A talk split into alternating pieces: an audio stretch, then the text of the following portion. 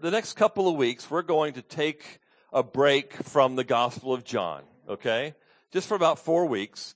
And we're going to look at four important truths of the Christian life. And for the last couple of weeks, I've been thinking about what they should be. And here they are. This morning, the fear of the Lord. Okay, the fear of the Lord. It's something you don't talk or hear much about is the fear of the Lord. The second one is the blessing of discipline. Okay, from self-discipline to church discipline and personal disciplines. We're going to talk about discipline. Why? Because we get the word discipline from the word disciple. Okay? To be a disciple means there's disciplines. I want to put that in the context of grace and put that in the context of love. And so that's, that's going to be next week. And then the secret of contentment. We live in a very discontented society. And, uh, it behooves us to, to live as lights in this world. That means to live a life of contentment. And then finally, hand, how to handle controversy. Not that any of that's going on. But, uh, no, how, how do we as Christians develop, uh, handle controversy in relationships in the church, outside the church, maybe at work?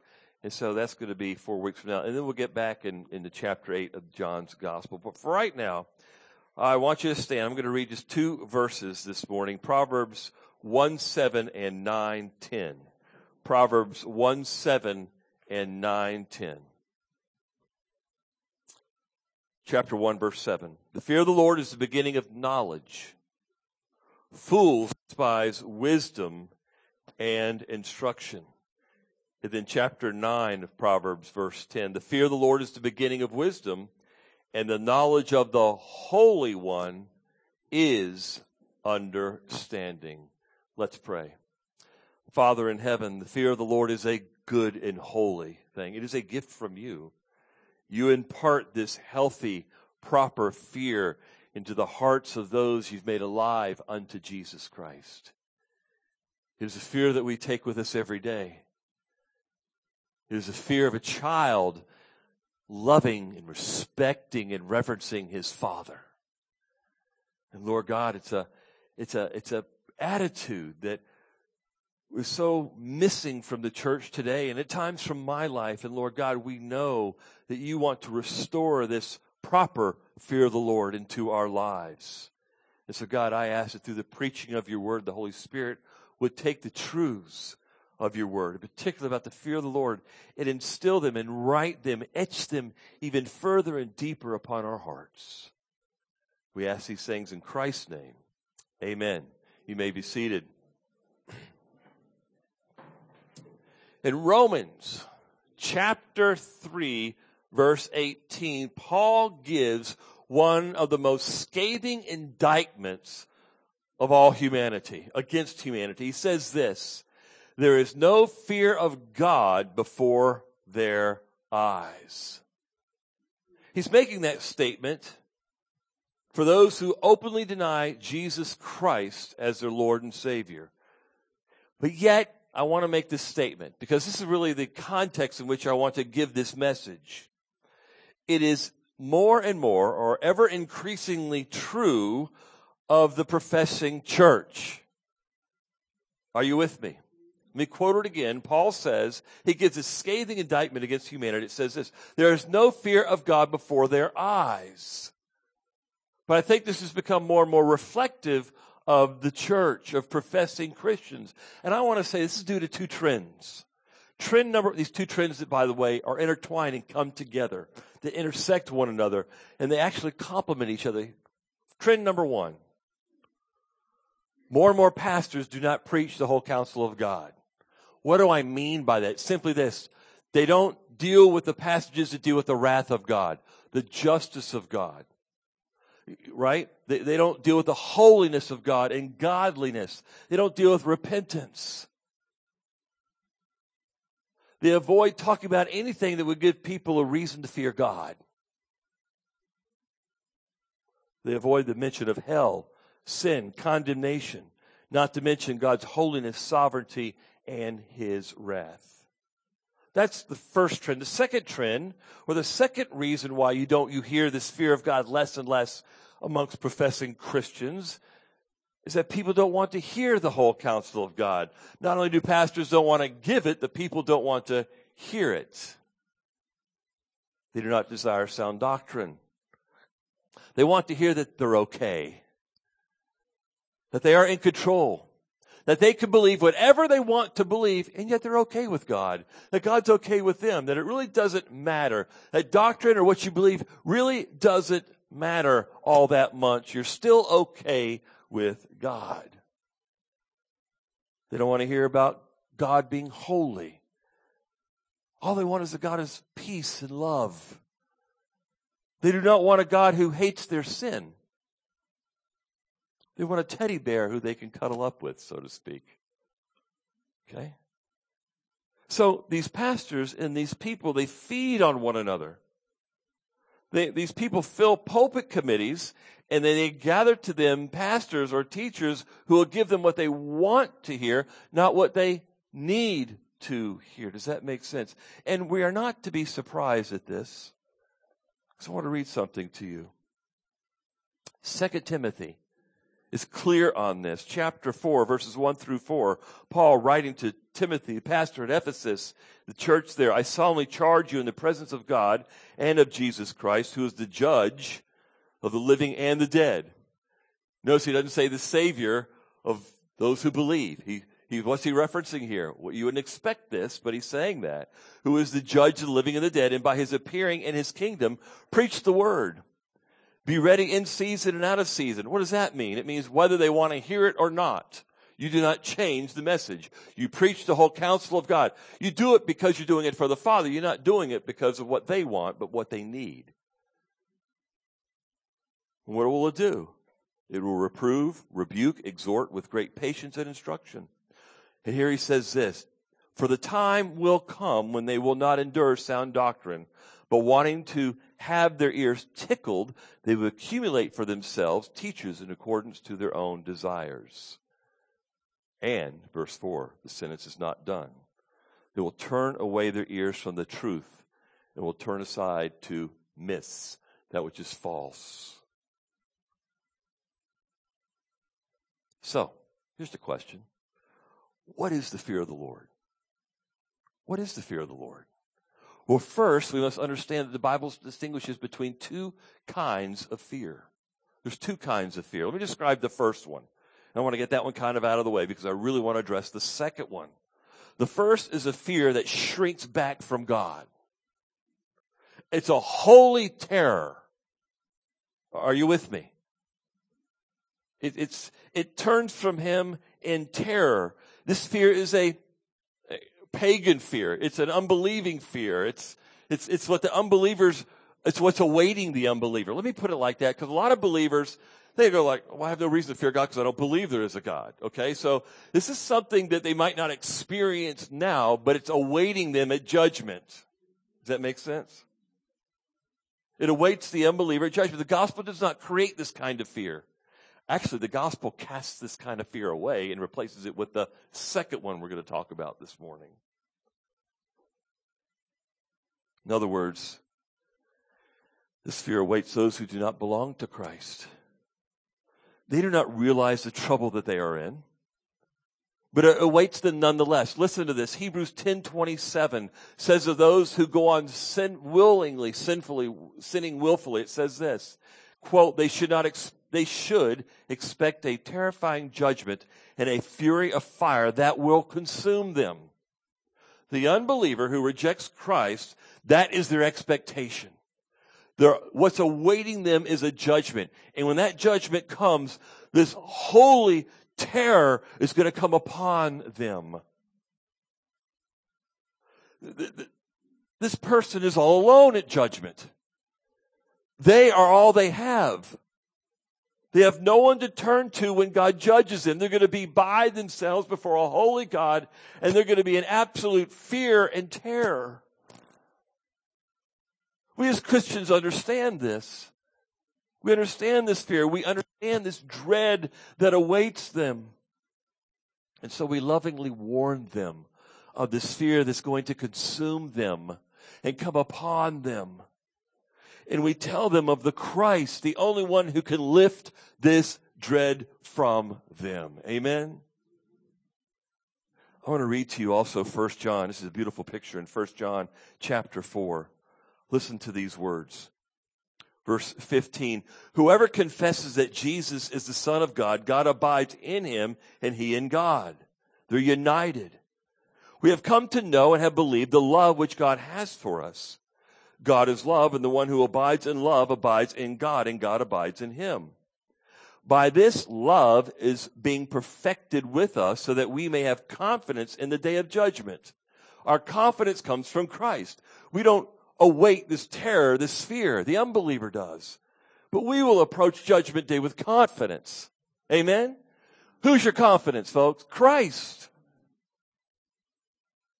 Because as he is, so are we in this world. Verse 18. Listen to these words. There is no fear in love. There is no condemning fear. There's no wrath fear of the God, the wrath of God in love, but perfect love casts that kind of fear what kind? Notice what it says, because fear involves punishment. When you go before the throne of God as a believer, you have no punishment to fear. Amen? Why? Because Christ bore your punishment on the cross himself. And the one who fears is not perfected in love. The one who fears punishment before a holy God is not being perfected in love right now. Wow. That is the first kind of fear. The one that will shrink back in holy fear and dread of the judgment of God, knowing that they have no way out because they're going to be standing there all alone before a holy God, having no one to turn to, but the Christian turns to Christ himself. Amen. So what's the other fear? Well, it's a new fear. It's a new fear that comes when one is born again. It is for the believer. It, it, it, it's, it's like a new attitude towards God. Okay? You're, you're recreated in Christ for this new attitude. And as we just read, it comes from His love. This love casts out the old fear, the fear of condemnation, the fear of punishment, but it's replacing with, it's replaced with a new type or kind of fear. That's why you no longer shrink back. That's why we are called to boldly go before the throne of grace. What's the point? The gospel of Jesus Christ makes all the difference in the world. It's an eternal difference. It's an infinite difference. And so because of Christ, we no longer shrink back and cower before God. However, does not mean that there is no sense in which the Christian is to fear God because there is. You see, if you get nothing else, get this. The gospel is the difference between being afraid of God and fearing God. The gospel is the difference between being afraid of God and fearing God. In, in, in Christ, one takes on this new kind of fear. It's a fear that is becoming more and more absent from churches today. And remember, I talked about pastors. Okay? It's not just that some avoid talking about the wrath and hell of God. They, they avoid the sovereignty of God, but it's not just they avoid that, but they replace it with other things. It's not that they just avoid talking about repentance and future judgment, but they replace it with feel good theology, with prosperity driven, live your life now counterfeits of the gospel that has infiltrated the church and watered it down to where you got a lot of people who call themselves Christians no longer talking about the wholesomeness of the fear of God.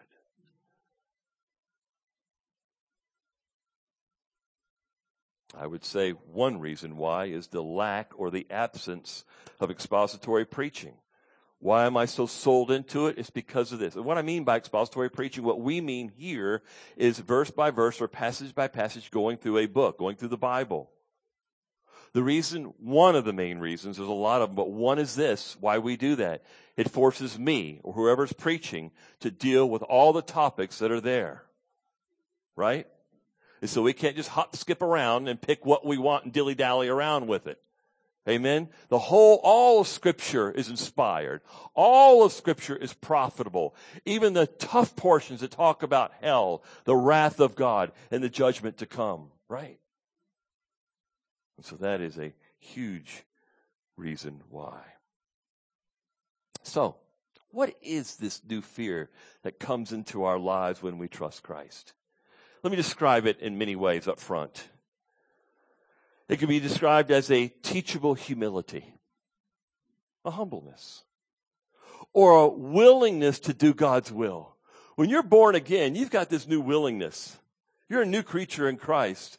And this fear, this awe, this respect, this reverence has with it a willingness to say, okay, God, I'm getting you because I really desire to do what it says. It might not be easy, but that's okay. It might be difficult to apply, but I'm still going to try.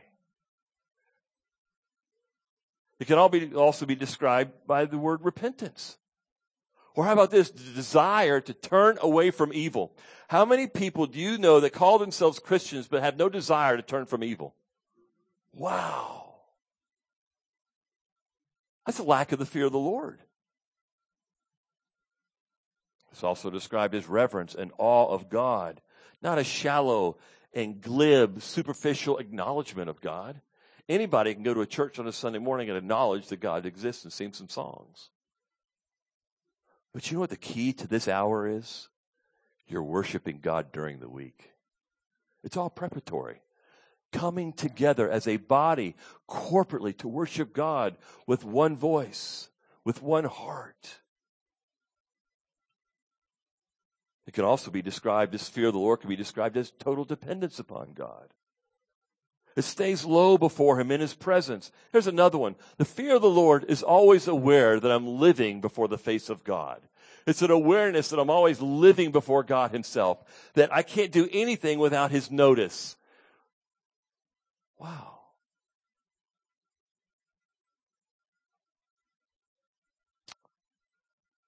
How about this? I read this. Let me quote you. It is a fear that realizes that I am not the measure, but the measured that I am not the giver, but the recipient. The fear of the Lord realizes that Jesus Christ is the universe's greatest expert in all human things, not me. Oh, if we all had that attitude, amen? This God given fear, this awe and adoration and reverence is rooted, number one, in God's glory. Write that down.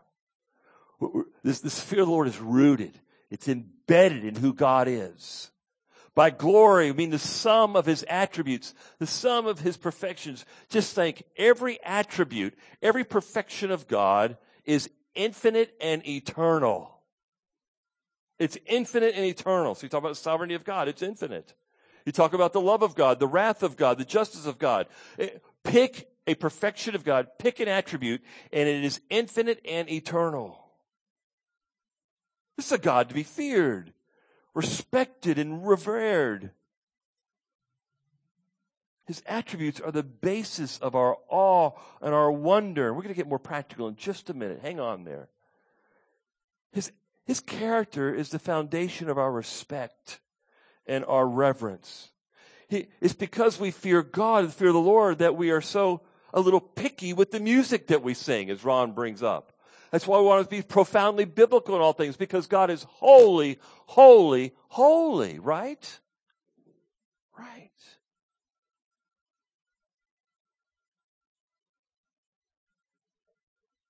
Think of God like a solar eclipse for a moment. We had one earlier this year. Was it in the spring? Right? What'd you have to do? I think the went through the country and through South Carolina. If you want to get the full effect of it, you just had to go south a little bit. And we were told though, even at the height of the eclipse, what? You still had to wear special glasses. You still had to. Why? Why? Because the ultraviolet rays would damage your eyes, even at the height of the full eclipse of the sun.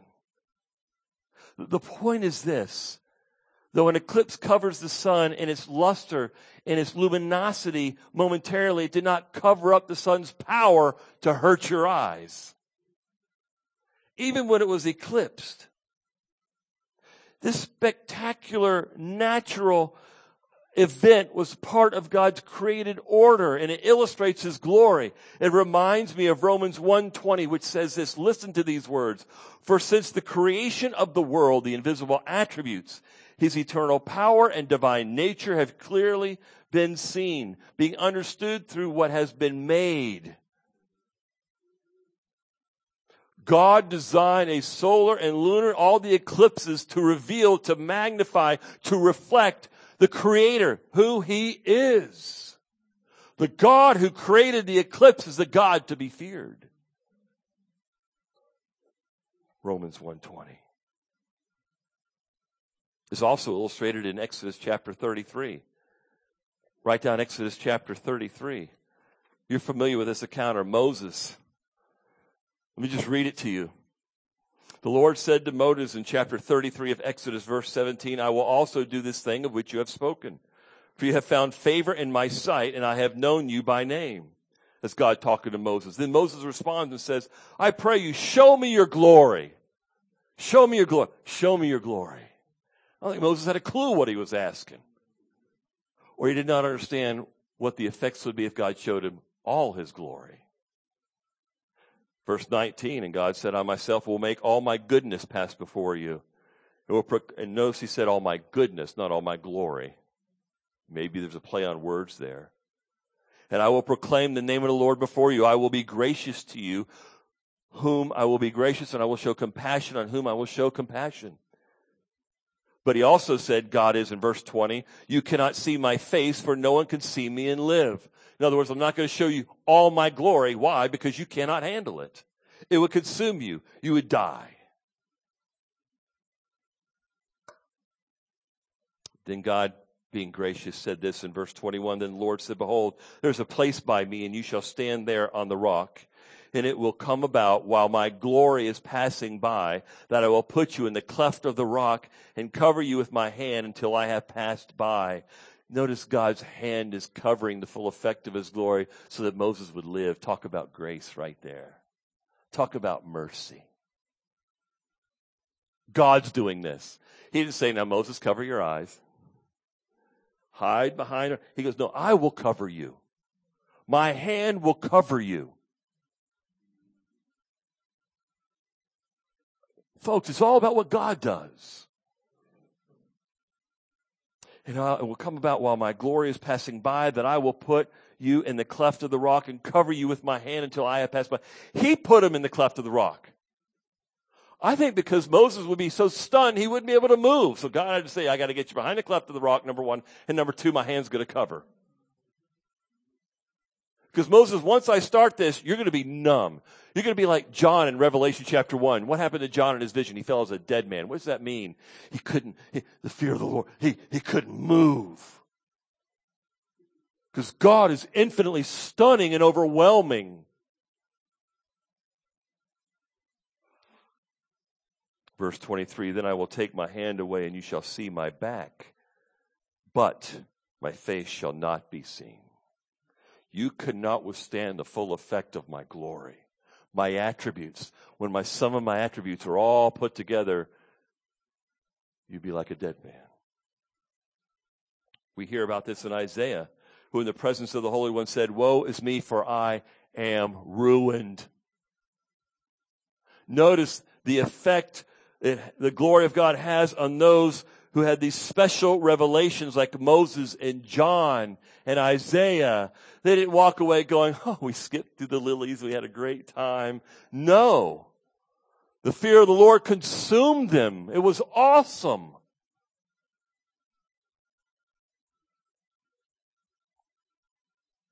So the fear of the Lord that is spoken of throughout the Old and New Testament is rooted in the glory of God. I want to spend the next couple of hours, in case you're not listening. I want to talk about the practical nature of God's glory. Excuse me, the practical nature of the fear of the Lord. And here's what I've done. I went back to a concordance through the Old and New Testament and just walked my th- way through the couple hundred times the fear of the Lord is mentioned in the Bible. Now we're not going to go all the. I selected like a dozen okay? But there's a lot of them. And what, here's what caught my attention. what they're associated, the fear of the Lord, that phrase is associated with. And it's so practical because it's meant to have a life changing effect on the believer. That's the point. This fear of the Lord is to have a life changing, an ongoing life changing effect upon the child of God. So let's begin with the first one. The fear of the Lord is number one, associated with our keeping his commandments. Deuteronomy chapter 5, verse 29. Listen to this.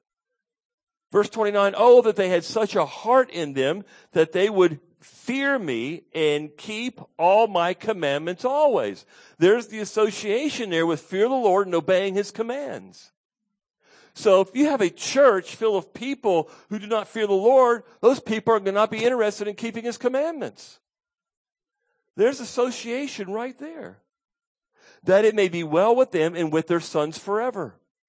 Then you can go to chapter 6 verse 2 of Deuteronomy so that you and your son and your grandson might fear the Lord your God. There's the phrase again in chapter 6. And notice what verse 1 says. Now this is the commandment, the statutes and the judgments which the Lord our God has commanded me to teach you that you might do them in the land where you are going to possess it. The land that you're going over to possess. And then he says this, I want you out of fear of the Lord to teach your children and your grandchildren so they too might fear the Lord. To keep all his statutes and his commandments all the days of your life and that your days may be prolonged. Wow. So what is the basis of child training? A respect, an awe, a reverence for God. Do our children see that awe in our lives? Do they see that respect and that reverence flowing from us? Not only in words, but by our actions. Do our children see it by our obedience to the Word of God? Here's another one. Walking in His ways. The fear of the Lord is associated with walking in the ways of God chapter 8 verse 6. Therefore you shall keep the commandments of the Lord your God to walk in his ways. And here's the last phrase, and to fear him. There it is. So all I did was go through a bunch of verses, a bunch of passages that, that had to fear the Lord and see what it was associated with. So far, it's keeping His commandments and it's walking in His ways. So why do we want to walk in His ways? Because I'm in awe of God. I reverence Him and respect Him. What about Deuteronomy chapter 10 verse 12? This will be number three. I'm going to read it first, however. now, Israel, what does the Lord your God require from you?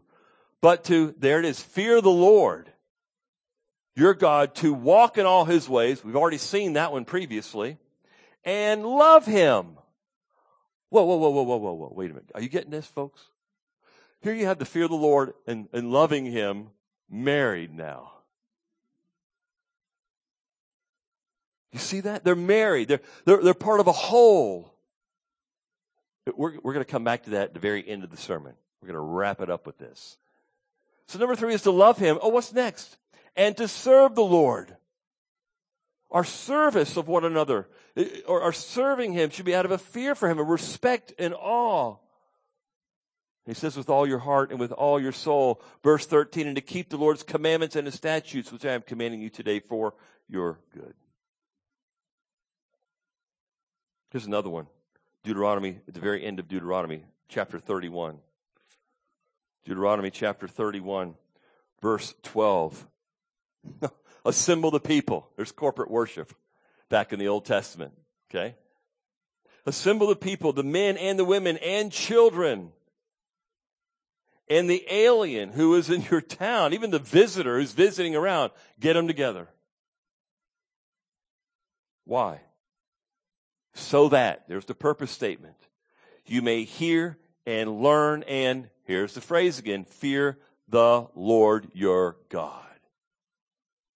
You know, if you don't fear the Lord your God, you're not going to want to hear him or listen to him. You're not going to care what he has to say. You see the association here? And be careful to observe all the words of his law. Wow. Here's another association The fear of the Lord with worship. Oh. Let's go to Psalm chapter 2, verse 11. Listen to this. Worship the Lord with, here's the word now, New American Standard says reverence. Worship the Lord with fear. Worship the Lord out of respect and out of awe for who he is. Not with glibness, not, not, not, not like casual. Worship is not a casual event.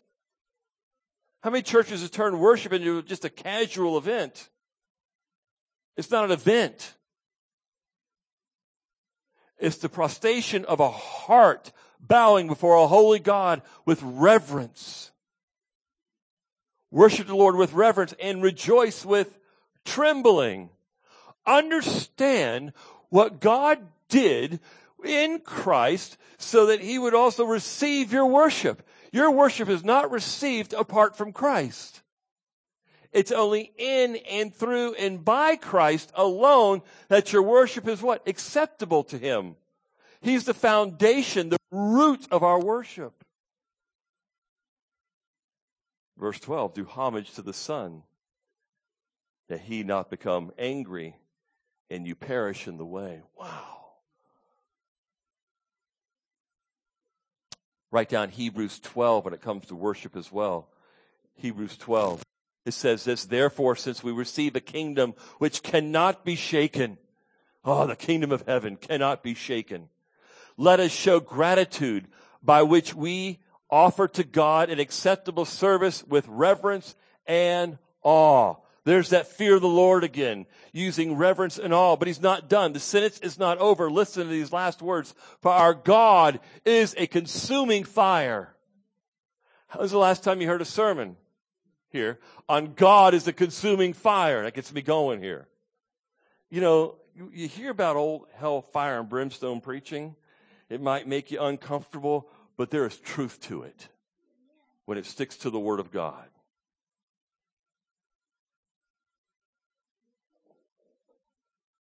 How about number seven? The fear of the Lord is associated with our praise, not only our worship, but our praise. Psalm 22, 23. We turn there quickly. Psalm 22, 23. You who fear the Lord, praise him. Well, that's pretty point blank. That's, that's simple, isn't it?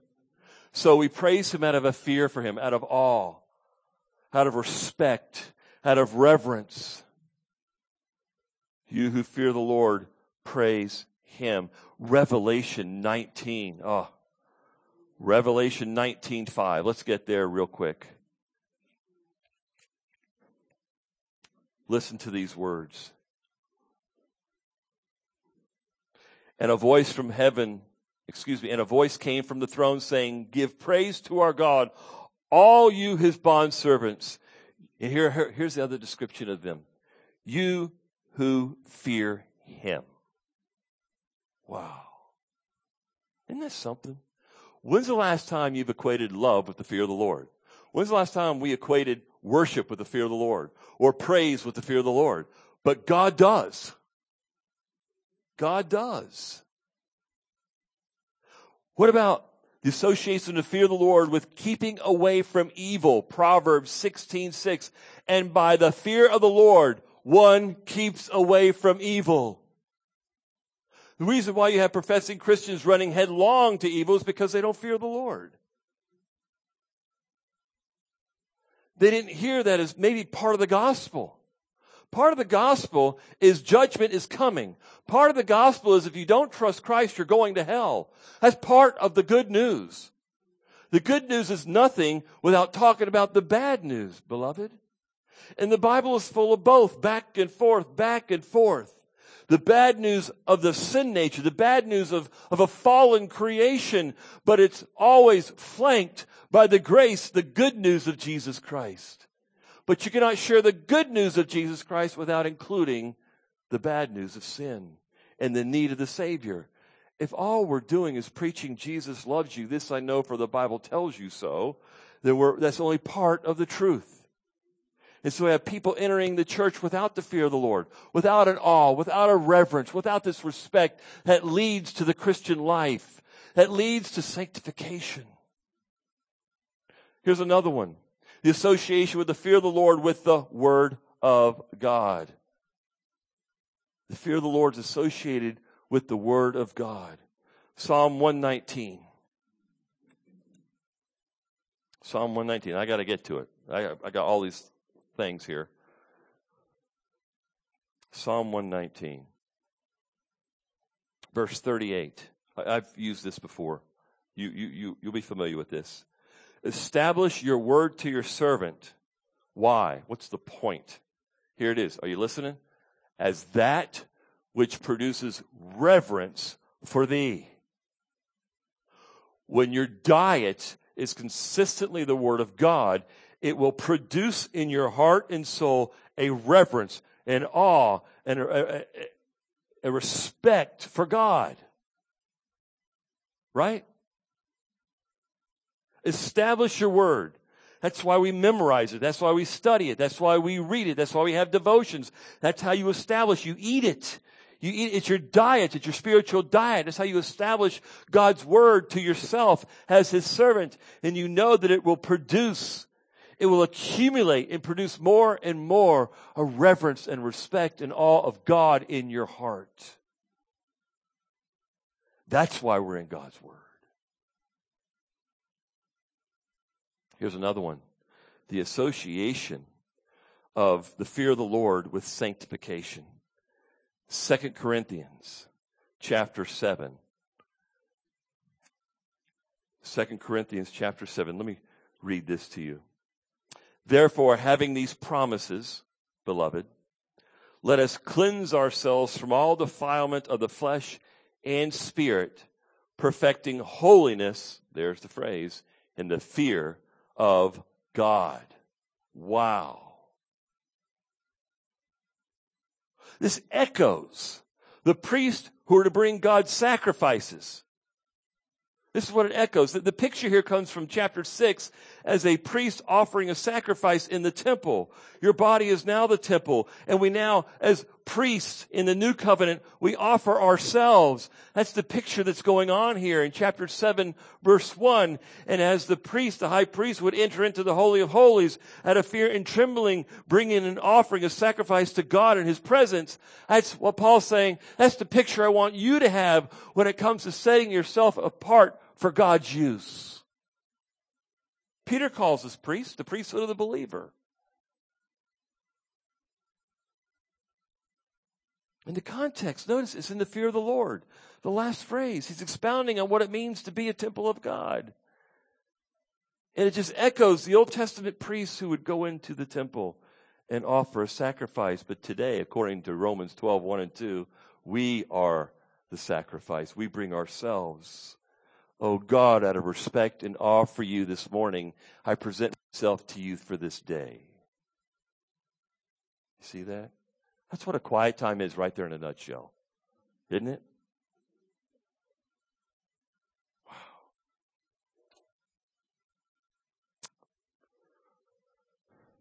In other words, it's about conducting our lives with a measure of respect for our King, presenting ourselves and our bodies as holy as unto the Lord.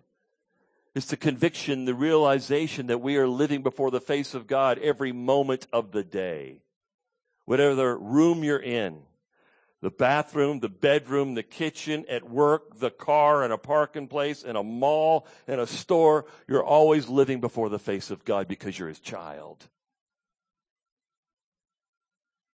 Here's another one the association of the fear of the Lord with fellowship and love for one another. Ah, that one just kind of overwhelmed me there. Go to Ephesians chapter 5, if you'd like, or just write that down. I will go to it. Ephesians chapter 5.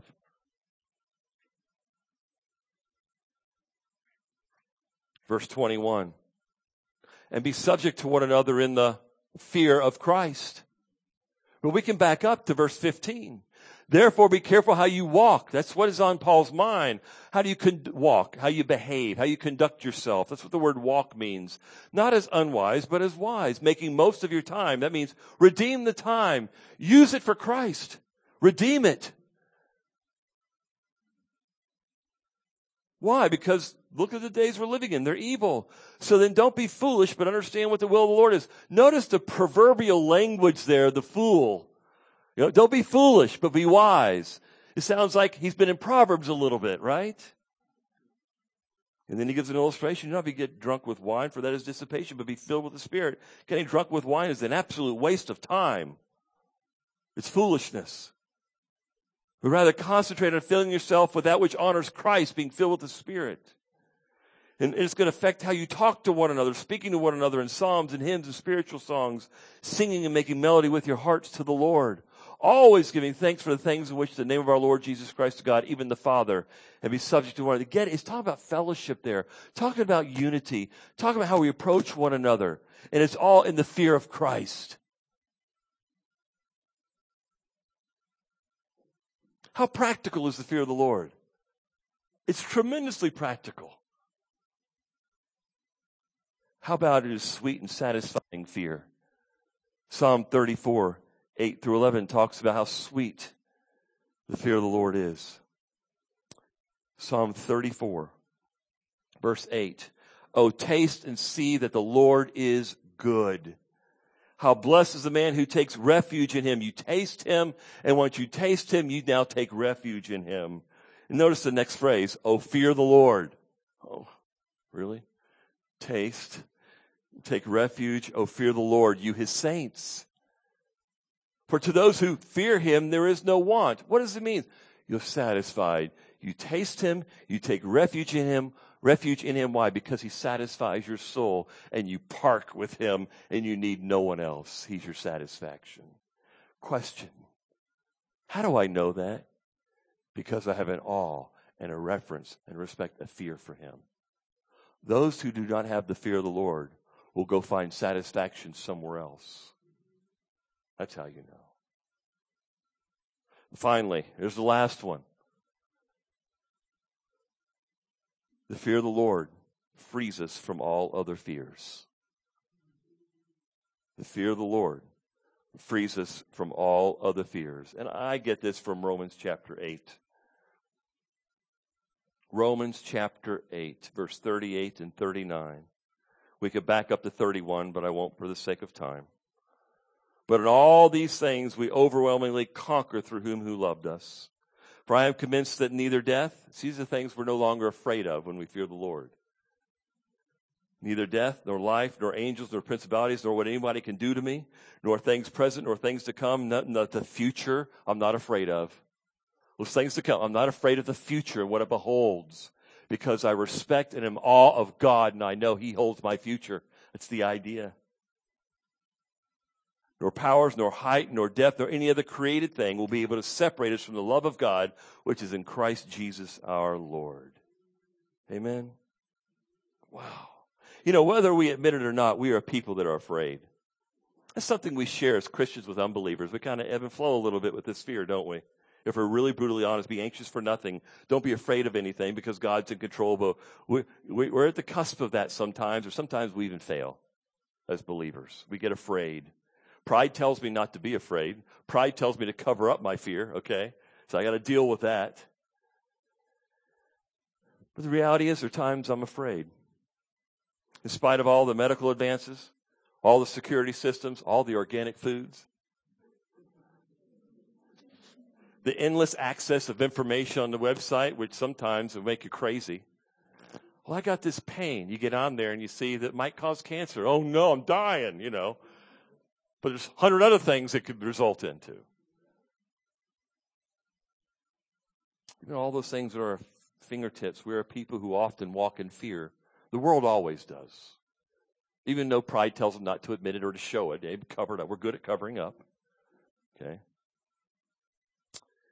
Uh, we're, we're good at being afraid of death and disease, the C word, cancer, afraid of failure, the fear of loss, the fear of job loss. I wrote a bunch down the fear of the future, the fear of other men, the fear of losing control. Wow, as if see, that's a myth that we're in control. Even when we are, it still is susceptible to the control of the sovereignty of God. But here's one of the ways that we try to deal with these fears is by being in control. When we try to be, we try to control people. Okay, that's how we try to maintain control of my life is by controlling those close around me so that they make my life more comfortable. Okay? But they don't stick to our plan. We try to control circumstances and trials show up. Oh. We try to control our future and yet we end up dying. You know what the antidote to all that is? The fear of the Lord. And we just went through the Old and New Testament at least a dozen practical ways in which we show that we are in awe and reverence and respect of God. So it's very practical. Let me wrap up this sermon with the Bible's teaching on the fear of the Lord with a, a, uh, a, language of adoption. I think it's going to summarize it. It's going to put it together. Ephesians chapter 2. No, chapter 1. Verses, I think, 4 and 5 I have here in my notes. Let me get there. Ephesians chapter 1. It says, In love, he predestined us to adoption. In love, he predestined us to adoption. We learn that love was the motivating factor in him adopting us. And yet we've learned this morning that we are supposed to fear him. So the question is, can these true, two truths, the love of God and the fear of the Lord, coexist and complement one another? And the answer is resoundingly yes. And it's found in the language of adoption. We adopted our daughter Sarah, our youngest, right? The reason why we adopted her is because we love her. Okay? Are you with me? Okay. Now, like all children, it doesn't mean that she should not have a proper fear and respect for her parents, does it? Like all children, adoption or not, children are called to have a reverence and respect, a healthy, proper fear towards their parents. Well, you don't talk about it. You don't even hear the fear word today, do you? She knows our ways. She, after a time, Sarah began to know our ways. She, she knows what pleased us and what displeased us.